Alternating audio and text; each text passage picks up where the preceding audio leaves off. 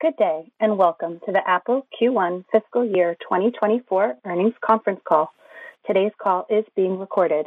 At this time, for opening remarks and introductions, I would like to turn the call over to Suhasini Chandramouli, Director of Investor Relations.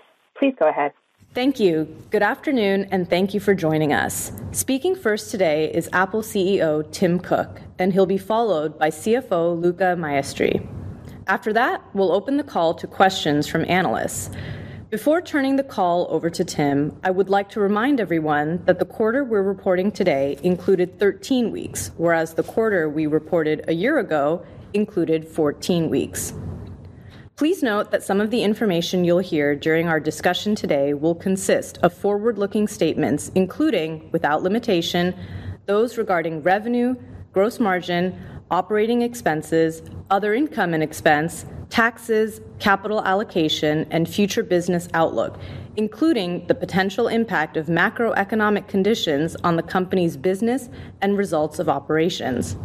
These statements involve risks and uncertainties that may cause actual results or trends to differ materially from our forecast.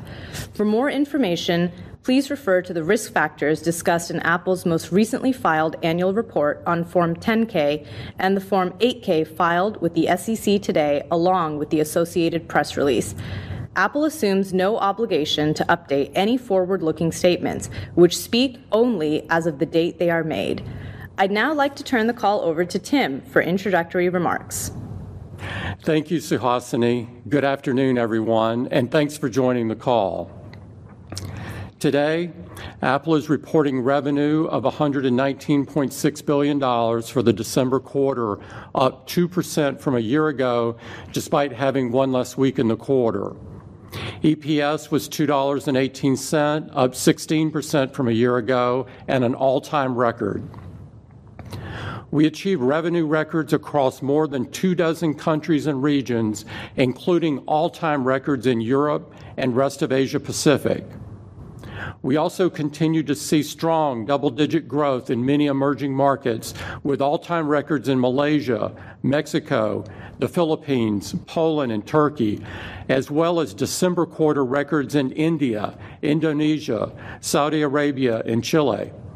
In services, we set an all-time revenue record, with paid subscriptions growing double digits year-over-year. I'm pleased to announce today that we have set a new record for our install base, which has now surpassed 2.2 billion active devices. We are announcing these results on the eve of what is sure to be an historic day as we enter the era of spatial computing. Starting tomorrow, Apple Vision Pro, the most advanced personal electronics device ever, will be available in Apple stores for customers in the U.S., with expansion to other countries later this year. Apple Vision Pro is a revolutionary device built on decades of Apple innovation, and it's years ahead of anything else. Apple Vision Pro has a groundbreaking new input system and thousands of innovations, and it will unlock incredible experiences for users and developers that are simply not possible on any other device. There's already so much excitement behind this product from reviewers, customers, and developers. They are praising everything from the incredible experience of watching a movie on a 100-foot screen to remarkable new machine learning capabilities like hand tracking and room mapping. We can't wait for people to experience the magic for themselves. Moments like these are what we live for at Apple. They are why we do what we do. They're why we're so unflinchingly dedicated to groundbreaking innovation and why we're so focused on pushing technology to its limits as we work to enrich the lives of our users.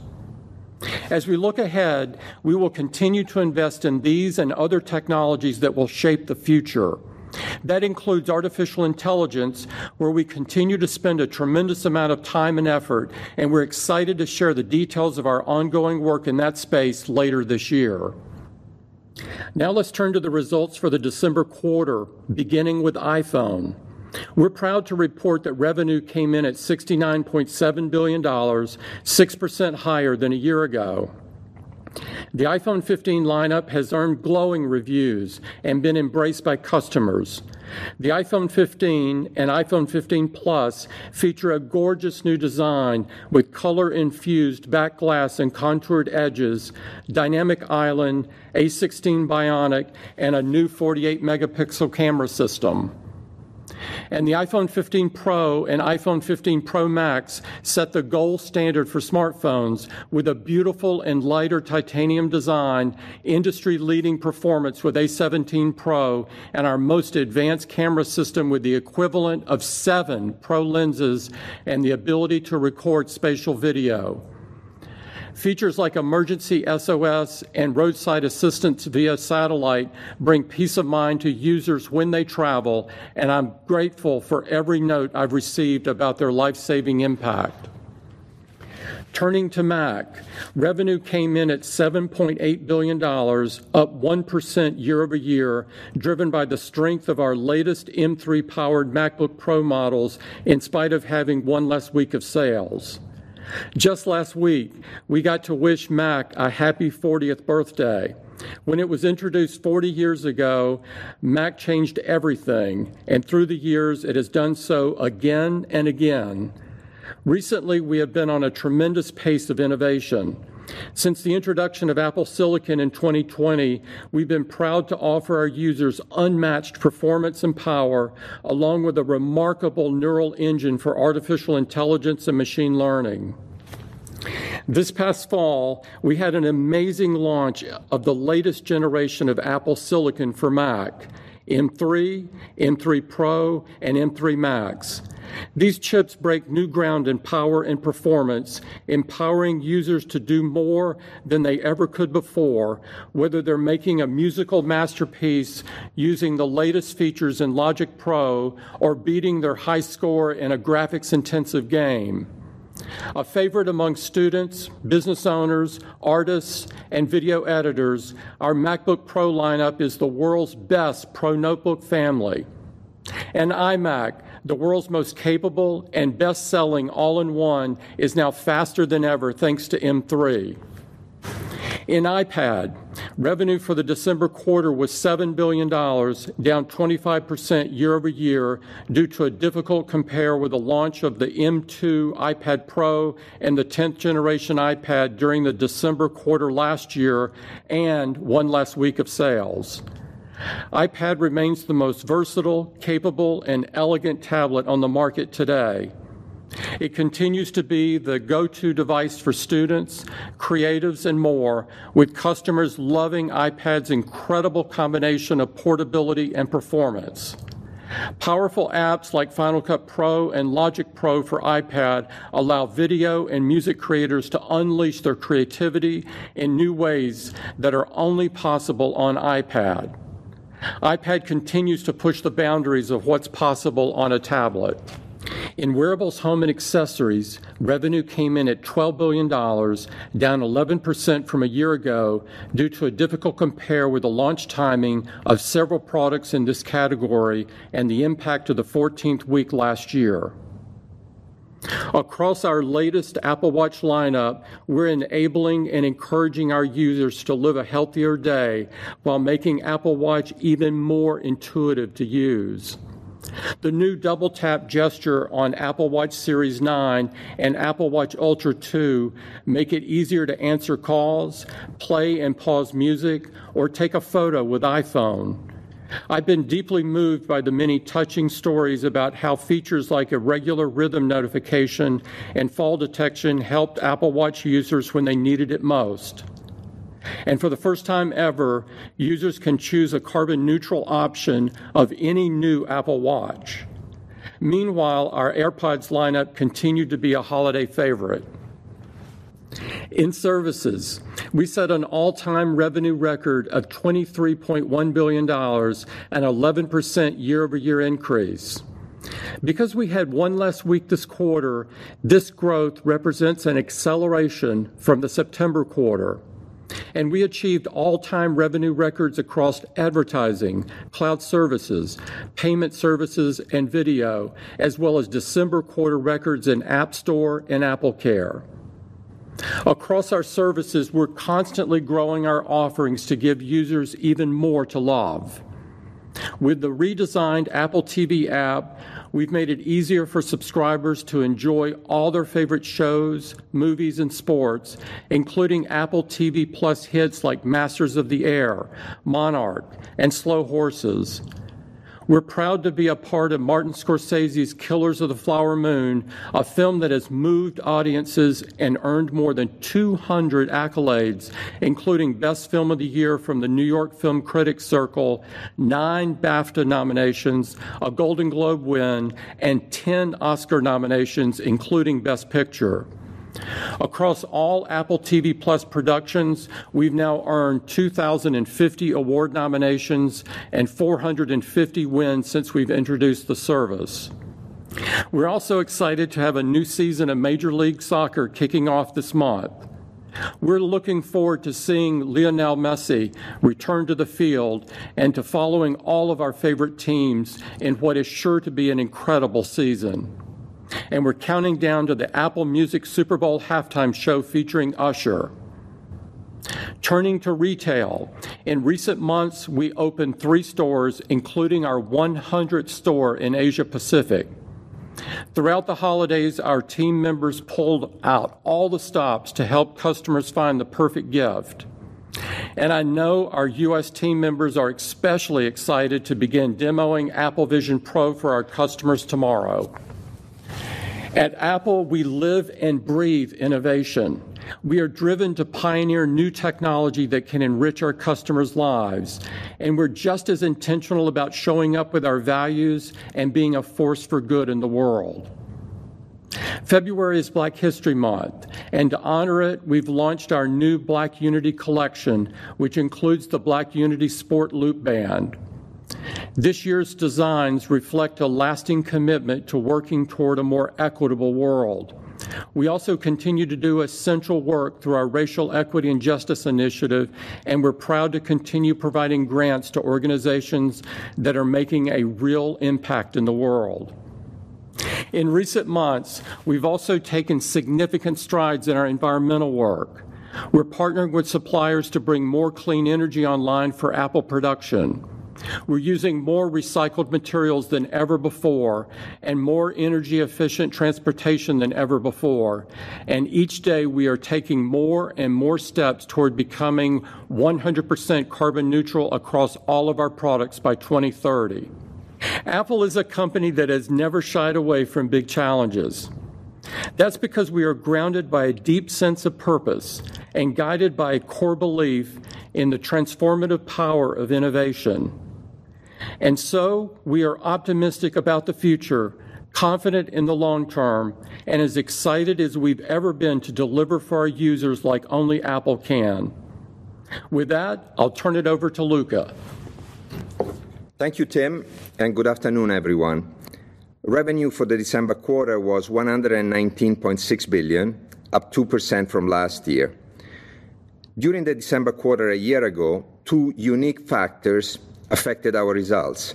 First, we had an additional week in the quarter, and second, we had COVID-related factory shutdowns that limited iPhone supply. We estimate that the net impact of these two factors resulted in a 2 percentage point headwind to our revenue performance this quarter. We set all-time revenue records in Europe and rest of Asia Pacific, and continue to see strong performance across our emerging markets, with double-digit growth in the majority of the emerging markets we track. Products revenue was 96.5 billion, flat compared to last year, driven by strength in iPhone, offset by challenging compares for iPad and wearables, home, and accessories, and one less week of sales this year across the entire portfolio. Thanks to our unparalleled customer loyalty and very strong levels of customer satisfaction, our total installed base of active devices set a new record across all products and all geographic segments and is now over 2.2 billion active devices. Services revenue set an all-time record of 23.1 billion, up 11% year-over-year. When we take into account the extra week last year, this represents a sequential acceleration of growth from the September quarter. We're very pleased with our services performance in both developed and emerging markets, with all-time revenue records in the Americas, Europe, and rest of Asia Pacific. Company gross margin was 45.9%, up 70 basis points sequentially, driven by leverage and favorable mix, partially offset by foreign exchange. Products gross margin was 39.4%, up 280 basis points sequentially, also driven by leverage and mix, partially offset by foreign exchange. Services gross margin was 72.8%, up 190 basis points from last quarter due to a more favorable mix. Operating expenses of $14.5 billion were at the midpoint of the guidance range we provided and up 1% year-over-year. Net income was 33.9 billion, up 3.9 billion from last year. Diluted EPS was $2.18, up 16% versus last year, and an all-time record. And operating cash flow was very strong at 39.9 billion. Let me now provide more detail for each of our revenue categories. iPhone revenue was 69.7 billion, up 6% year-over-year. We set all-time records in several countries and regions, including Latin America, Western Europe, the Middle East, and Korea, as well as December quarter records in India and Indonesia. Our iPhone active install base grew to a new all-time high, and we had an all-time record number of iPhone upgraders during the quarter. Customers are loving the new iPhone 15 family, with the latest reports from 451 Research indicating customer satisfaction of 99% in the U.S.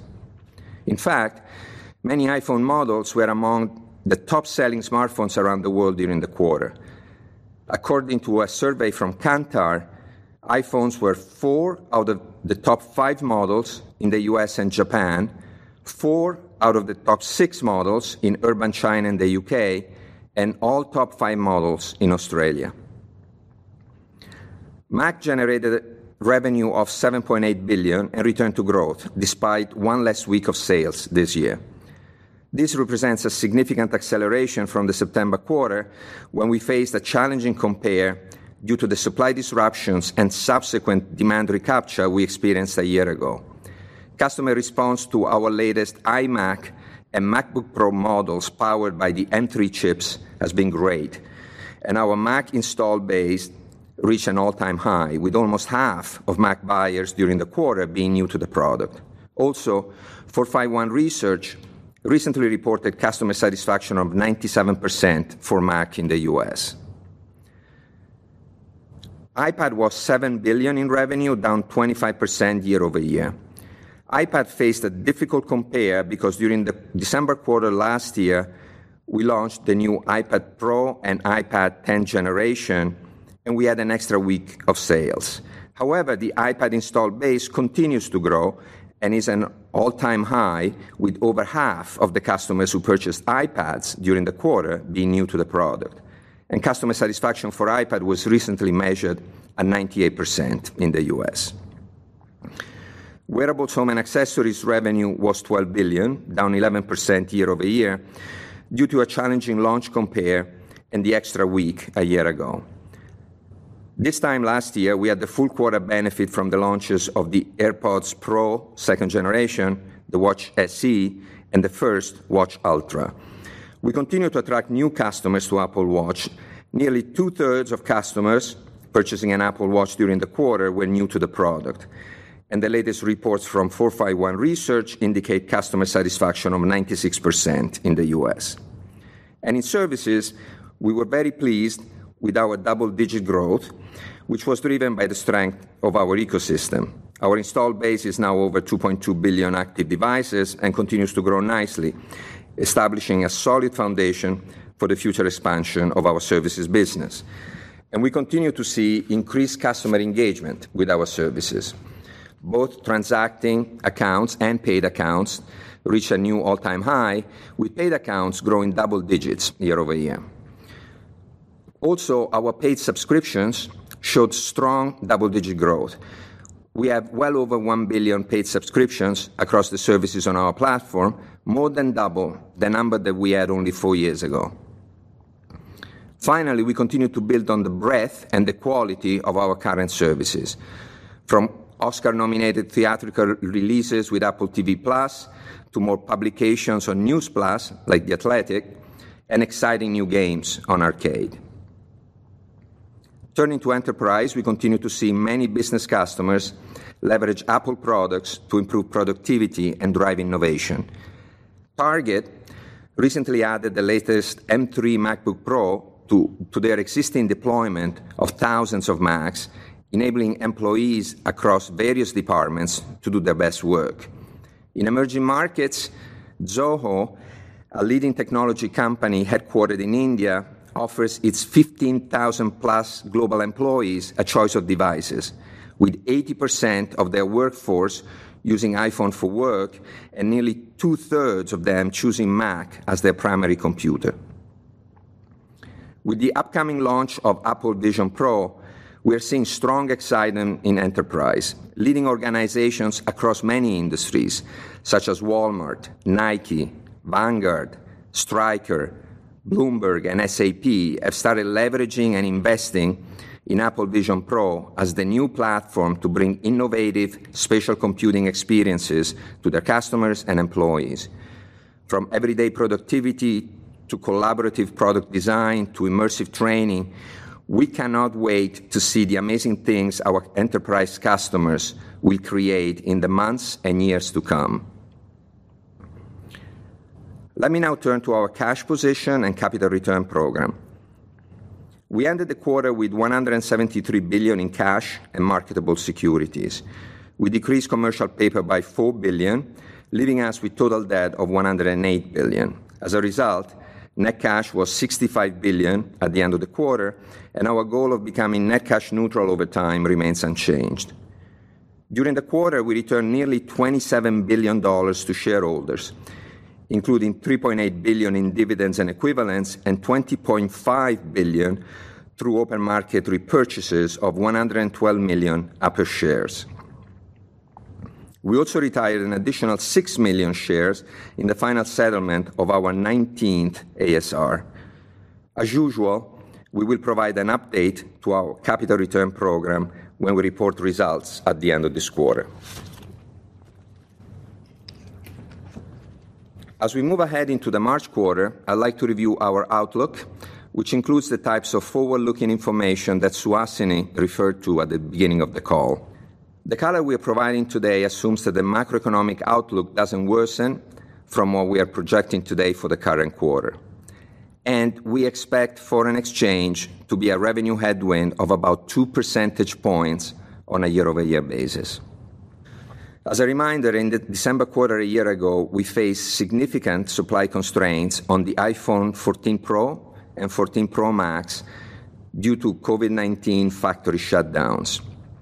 And in the March quarter a year ago, we were able to replenish channel inventory and fulfill significant pent-up demand from the constraints. We estimate that this impact added close to $5 billion to the March quarter's total revenue last year. When we remove this impact from last year's revenue, we expect both our March quarter total company revenue and iPhone revenue to be similar to a year ago. For our services business, we expect a similar double-digit growth rate to what we reported in the December quarter. We expect gross margin to be between 46 and 47%. We expect OpEx to be between $14.3 billion and $14.5 billion. We expect OI&E to be around $50 million, excluding any potential impact from the mark-to-market of minority investments, and our tax rate to be around 16%. Finally, today, our board of directors has declared a cash dividend of $0.24 per share of common stock payable on February 15, 2024, to shareholders of record as of February 12, 2024. With that, let's open the call to questions. Thank you, Luca. We ask that you limit yourself to two questions. Operator, may we have the first question, please?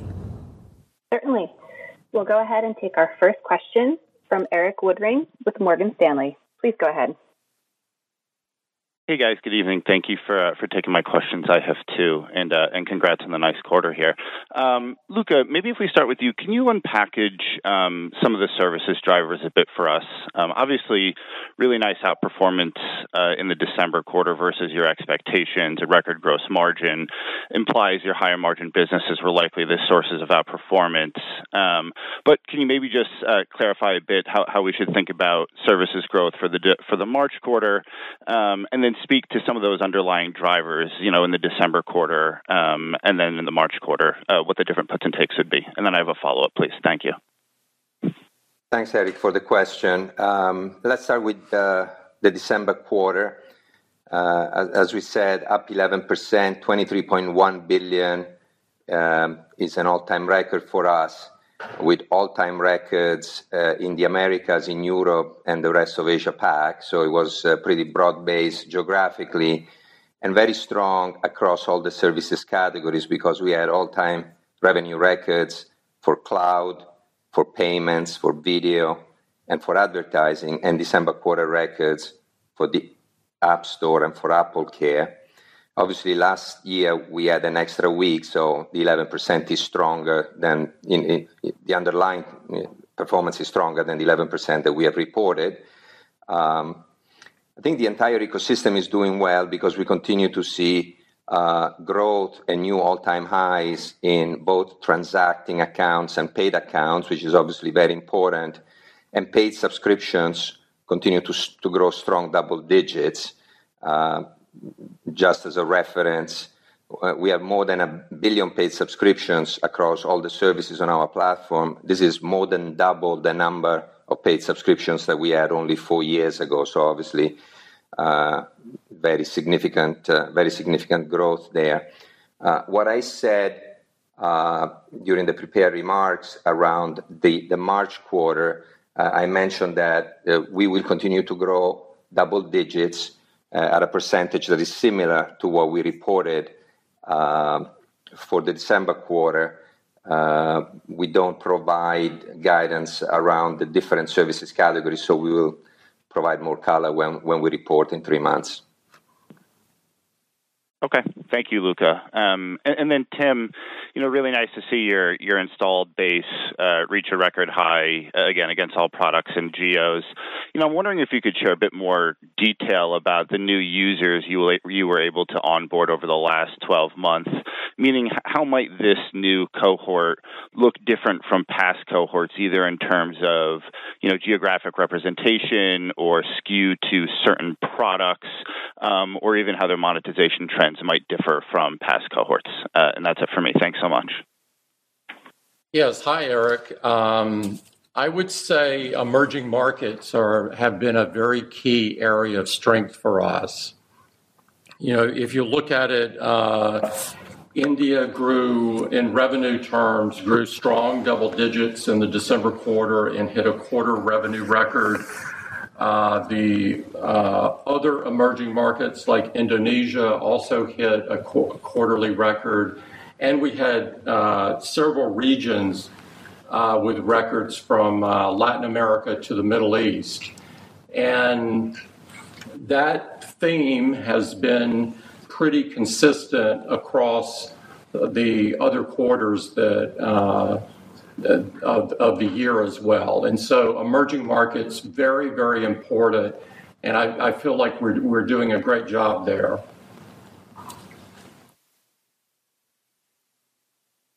Thanks, Erik. Operator, can we have the next question, please?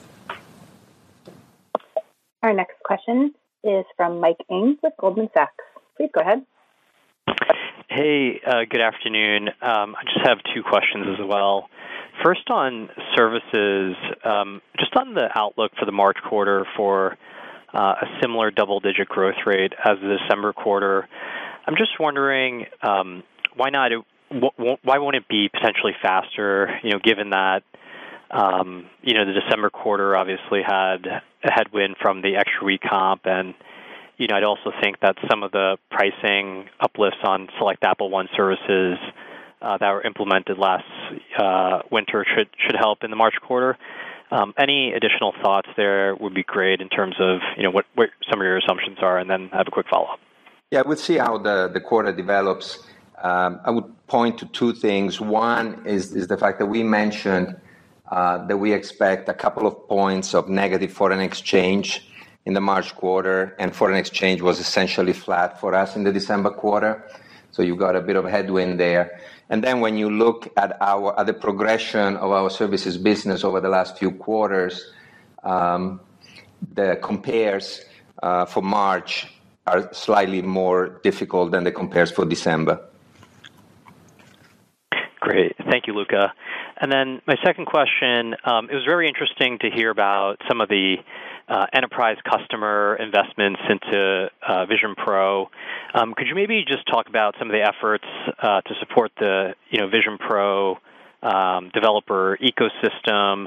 And um, it was also good to hear about the potential upcoming announcements on AI. So any thoughts there would also be helpful. Thank you. Yeah. Hi, it's we are incredibly excited about the enterprise opportunities with Vision Pro. I've seen several demos from different uh, companies. Luca mentioned several in the in uh, his opening uh, remarks, but Walmart has a very cool merchandising app. There are firms that are doing collaboration design collaboration apps. There are field service applications really all over the map. There are applications that Uh, for control center, command center kind of things. Uh, SAP has really gotten behind it, and of of course, SAP is in so many of of companies uh, that I I think there will be a great opportunity for us in enterprise, and we couldn't be more excited about where things are right now.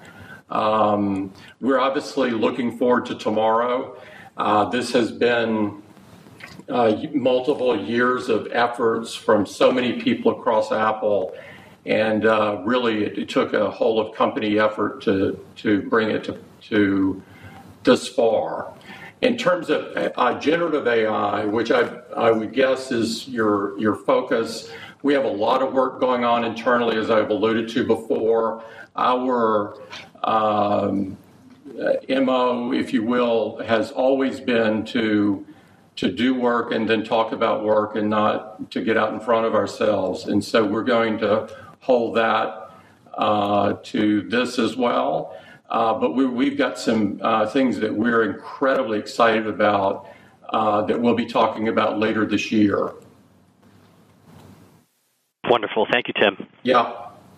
Thank you, Mike. Operator, can we have the next question, please? Our next question is from Wamsi Mohan with Bank of America. Please go ahead. Uh, yes, thank you so much. Uh, I had two questions as well. Uh, first, on iPhone, there have been concerns around replacement cycles lengthening, China competition intensifying, and you still beat iPhone revenues despite the weaker performance in China. Curious how you're thinking about the 15 cycle overall, given what you saw in the December quarter? And I have a follow-up.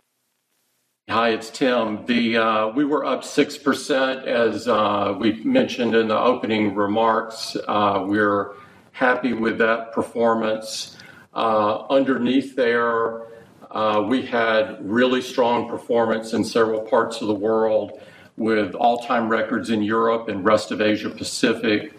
As I'd mentioned earlier, we did particularly well in several emerging markets, from Latin America to the Middle East, and we set uh, December quarter records in India and Indonesia. And so really some spectacular uh, broad-based um, uh, reactions to iPhone.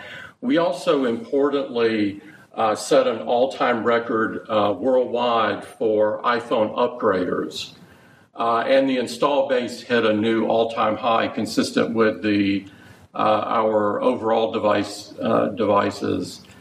And and so there's a lot of a lot of good things. Luca mentioned in his opening comments that iPhones were four out of the top five smartphone models in the US and Japan, and four out of the top six in urban China and the UK, and all top five in Australia.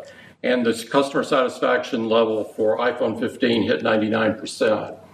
If you look at iPhone 15 since the uh, announcement of it and shipment in September, so this is including some of Q4, and you compare that to iPhone 14 over the the same period of time, iPhone 15 is outselling uh, iPhone 14, and so we we feel uh, very good about that. And the upgraders hitting a record is is uh, particularly exciting for us. Great. Thank you, Tim. And and as a follow-up, uh, obviously you're just launching the Vision Pro, and it's it's an entirely new category. It's a price point that's um, a much higher starting price point relative to most of your other probably over the last decade product introductions. But just wondering, how would you measure the success of Vision Pro over time, and and which Apple products adoption curve would you look at as potentially the most similar?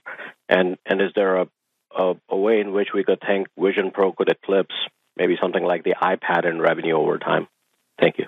You know, each product has its own journey, and so I wouldn't want to compare it to any one in particular. I would just say we couldn't be more excited uh, internally We've gotten an incredible amount of excitement from developers and from customers that can't wait till tomorrow to pick up their units. Uh, and we're incredibly uh, proud to be able to demo the unit in so many of our stores in the in the U.S. starting tomorrow uh, for people that are that want to check it out. And so we'll we'll see and and uh, report the results of it in the wearables category uh, that that you're familiar with. Um, I think that if you look at it from a price point of view, there's an incredible amount of technology that's packed into the product. There's uh, 5,000 patents in the product, and it's of course built on many uh, innovations that Apple has spent multiple years on uh, from from silicon to displays, uh, and and significant uh, AI and machine learning, uh, all of the the hand tracking, the room mapping, all of this stuff is driven by AI. And and so we're we're incredibly excited about it. I can't wait to be in the store for tomorrow and and see the reaction myself. Thanks, Wamsi. Operator, we'll take the next question, please. Our next question is from Amit Daryanani with Evercore. Please go ahead. Yep. Um, good afternoon. I have two as well. Uh, you know, I guess first off, I was hoping you could talk a little bit about what are you seeing in China right now. Uh, I think from a geographic basis, it was one of the few places that was down double digits while everything else was growing. Uh, so I'm hoping you'd spend a bit of time discussing what are you seeing there from a competitive perspective and more importantly from a demand perspective in China. Yeah, if you look at iPhone in China uh, mainland, which I think has been the the focus of a lot of interest, and you look at it in constant currency, so more of an operational view, uh, we were down mid single digits on iPhone. And so it was the the other the other things that that drove the uh, larger contraction year over year. On a, on the good news side, we had solid growth on upgraders year over year in um, in mainland China, and we had four of the top six smartphone models in urban China. Uh, also, IDC just put out a note uh, that you may have seen that uh, where we were the top uh, brand in for the full year and for the December quarter. And so there's uh, you know some good news along with uh, obviously we'd prefer not to contract. Fair enough. And then, uh, you know, as a follow-up, that you folks have implemented a fair bit of changes around the App Store in Europe post uh, the DMA uh, implementation there. Uh, can you just touch on what are some of the key updates? And then, Luca, does the net of it all, do you see it having any significant impact financially to your services or the broader uh, Apple P&L statement? Thank you. Yeah, you know, the um, let me try to answer a little bit of both, and then Luca can add some comments to it. Uh, we announced a number of changes last week uh, in Europe that would be in effect uh, beginning in March. Uh, so the last uh, month of, of, the of the first calendar quarter, the second fiscal quarter. The, the, those are uh, some of the things that we announced include alternate billing uh, opportunities, alternate app stores or marketplaces, if you will. Um, we, we're also uh, opening uh, NFC for new capabilities for banking and, and wallet apps. And, and so these are some of the things that we announced. The, if, you, if you think about what we've done over the years is we've, we've really majored on privacy, security, and usability. And we've, we've tried our best to get as close to, to, to, the, to the past in terms of the things that, are, that people love about our ecosystem as we, we can, but we're, we're going to fall short of, of providing the maximum amount that we could uh, supply because of we need to comply with the with the regulation, and and so in in terms of uh, predicting the choices that developers and users will make, it's very difficult to do that with precision, and and so I I will see what uh, happens in in March. Yes, and Amit, um, as, as Tim said, these are uh, changes that we're going to be implementing in March. Uh, a lot will depend on the choices that will be made. Uh, just to, to keep it in context, the changes apply to the EU market, which represents roughly 7% of our global App Store revenue. Perfect. That, that, that's a really good perspective to have. Thank you very much. Thank you, Amit. Operator, can we have the next question, please? Our next question is from Aaron Rakers with Wells Fargo. Please go ahead. Yeah, thanks. Uh, thanks for taking the question. Um, I, I, have two as well, as you'd imagine. Um, I guess the first question I want to just ask and maybe unpack a little bit more, you know, just remarkable trends that we're seeing in your product gross margin specifically. So I'm, I'm curious as we look forward, I, I guess on this last quarter, were there any kind of benefits you're seeing from like just the purchase component, uh, you know, obligations that you put in place, let's say a year ago, and that flowing through, and you know, how are you thinking about the component pricing environment, you know, as we think about that gross margin uh, into into the March quarter and, and looking forward? Yes, um, on you know on the product side, and then maybe I'll make a comment in total for the company. On the product side, our gross margins increased sequentially 280 basis points, so obviously a very significant increase. Uh, I would say the two primary components of the increase are a favorable mix. Uh, of course, iPhone did very well. We did very well with our high-end models.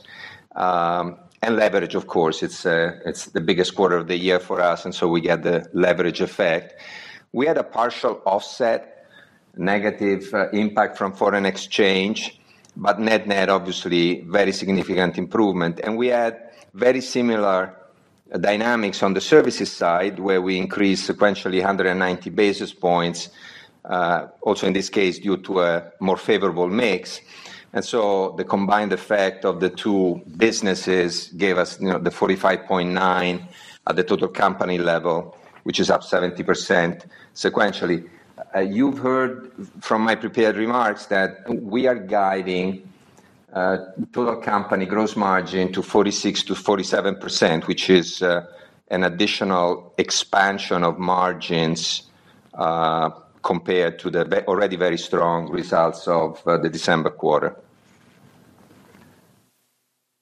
Okay. And then the second question I was just going to ask, you know, Tim, you alluded to kind of your excitement around generative AI and some announcements, you know, that we should think about maybe later this year.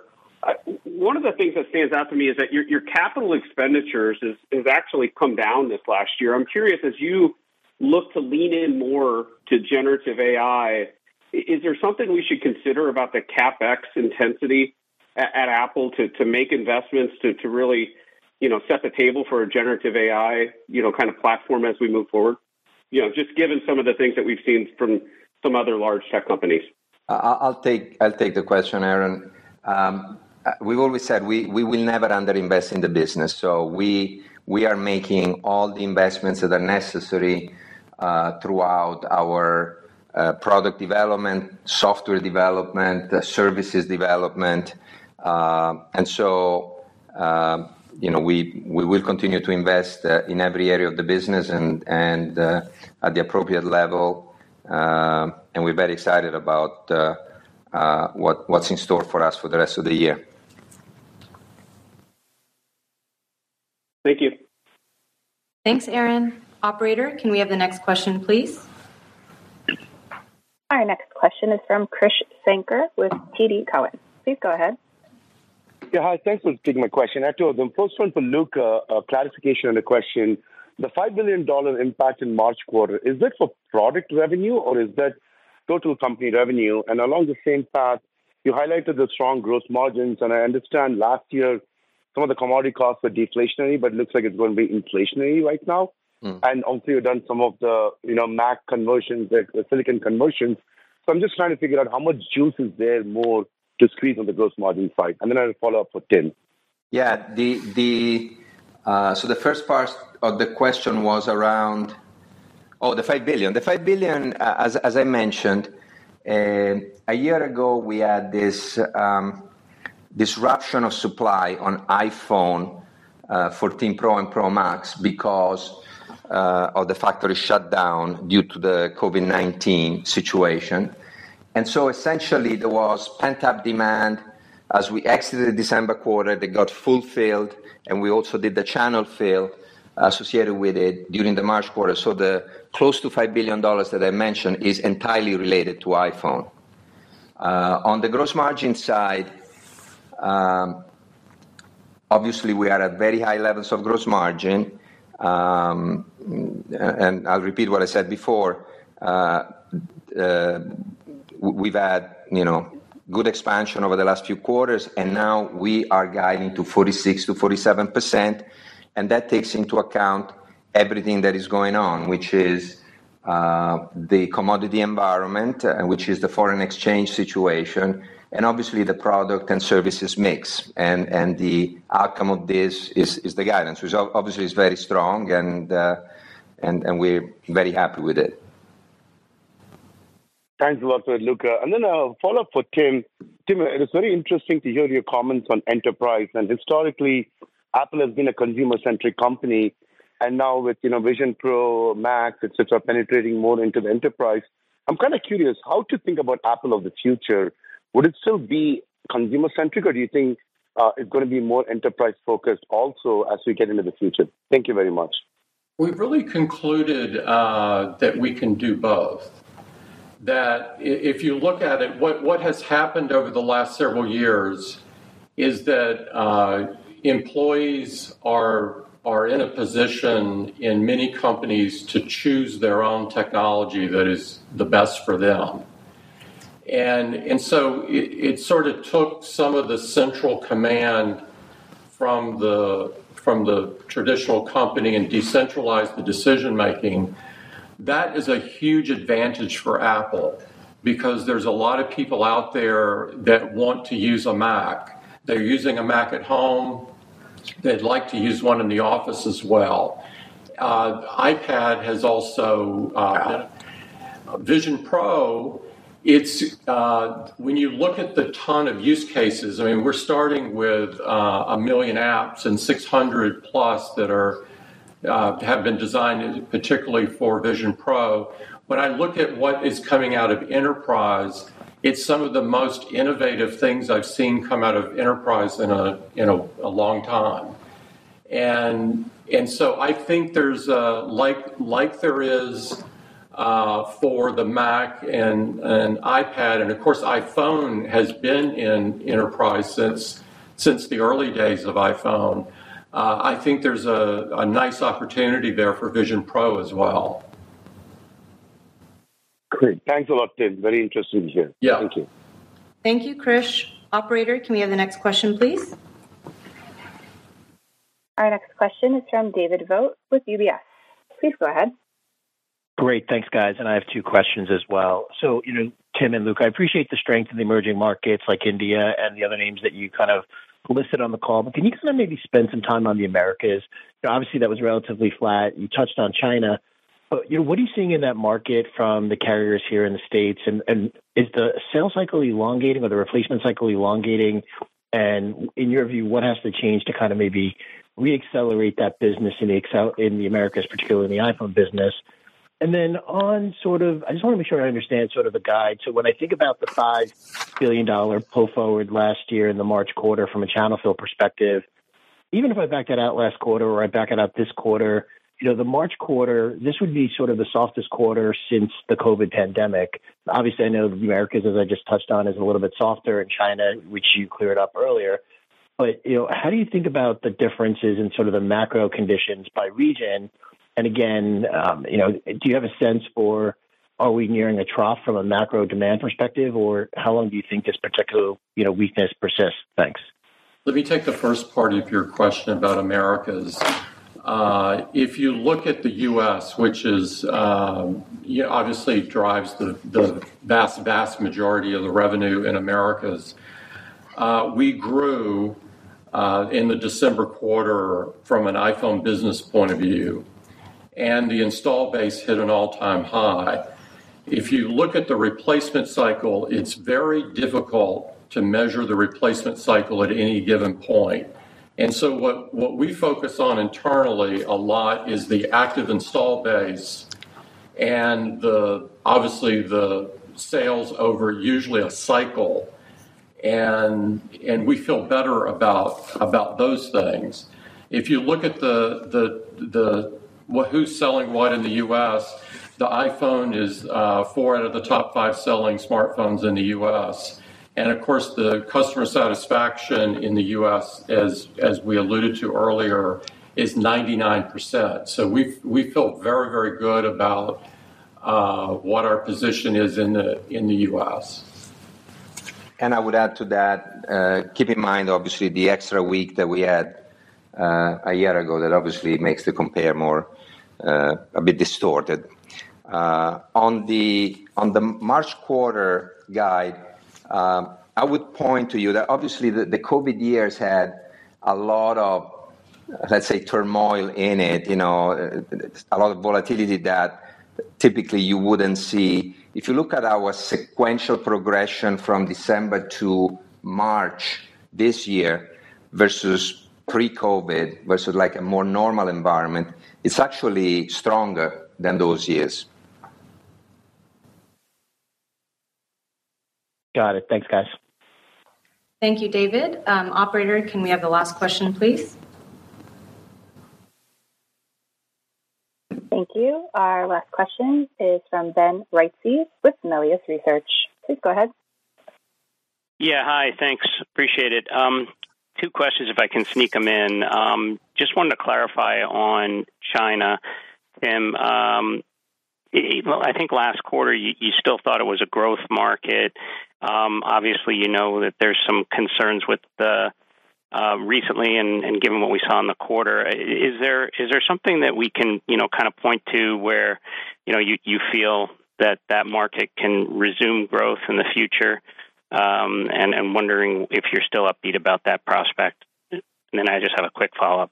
Ben, we've been in China for 30 years, and uh, I am I remain very optimistic about China over the long term, and um, and I feel good about hitting a, a new install base number, uh, high watermark and very good about the growth in upgraders uh, year over year in the during the quarter. Great. Thanks, Tim. And just in terms of AI, I know you're not going to talk about your plans, but do you believe, are you a believer in the edge thesis that AI and processing on smartphones and devices like yours is going to have a huge role Uh, in AI and AI apps and and that it's something you guys can take advantage of? Let me just say that I think there's a huge opportunity for Apple with uh, Gen AI and and AI. Um, and without getting into to more details and getting out in front of myself. Thanks, Tim. Yeah. Thanks, Ben. All right. Thank you, Ben. A replay of today's call will be available for two weeks on Apple Podcasts, as a webcast on apple.com slash investor, and via telephone. The number for the telephone replay is 866-583-1035. Please enter confirmation code 0106234, followed by the pound sign. These replays will be available by approximately 5 P.M. Pacific Time today. Members of the press with additional questions can contact Josh Rosenstock at 408-862-1142, and financial analysts can contact me, Suhasini Chandramouli, with additional questions at 408-974-3123. Thanks again for joining us. Once again, this does conclude today's conference. We do appreciate your participation.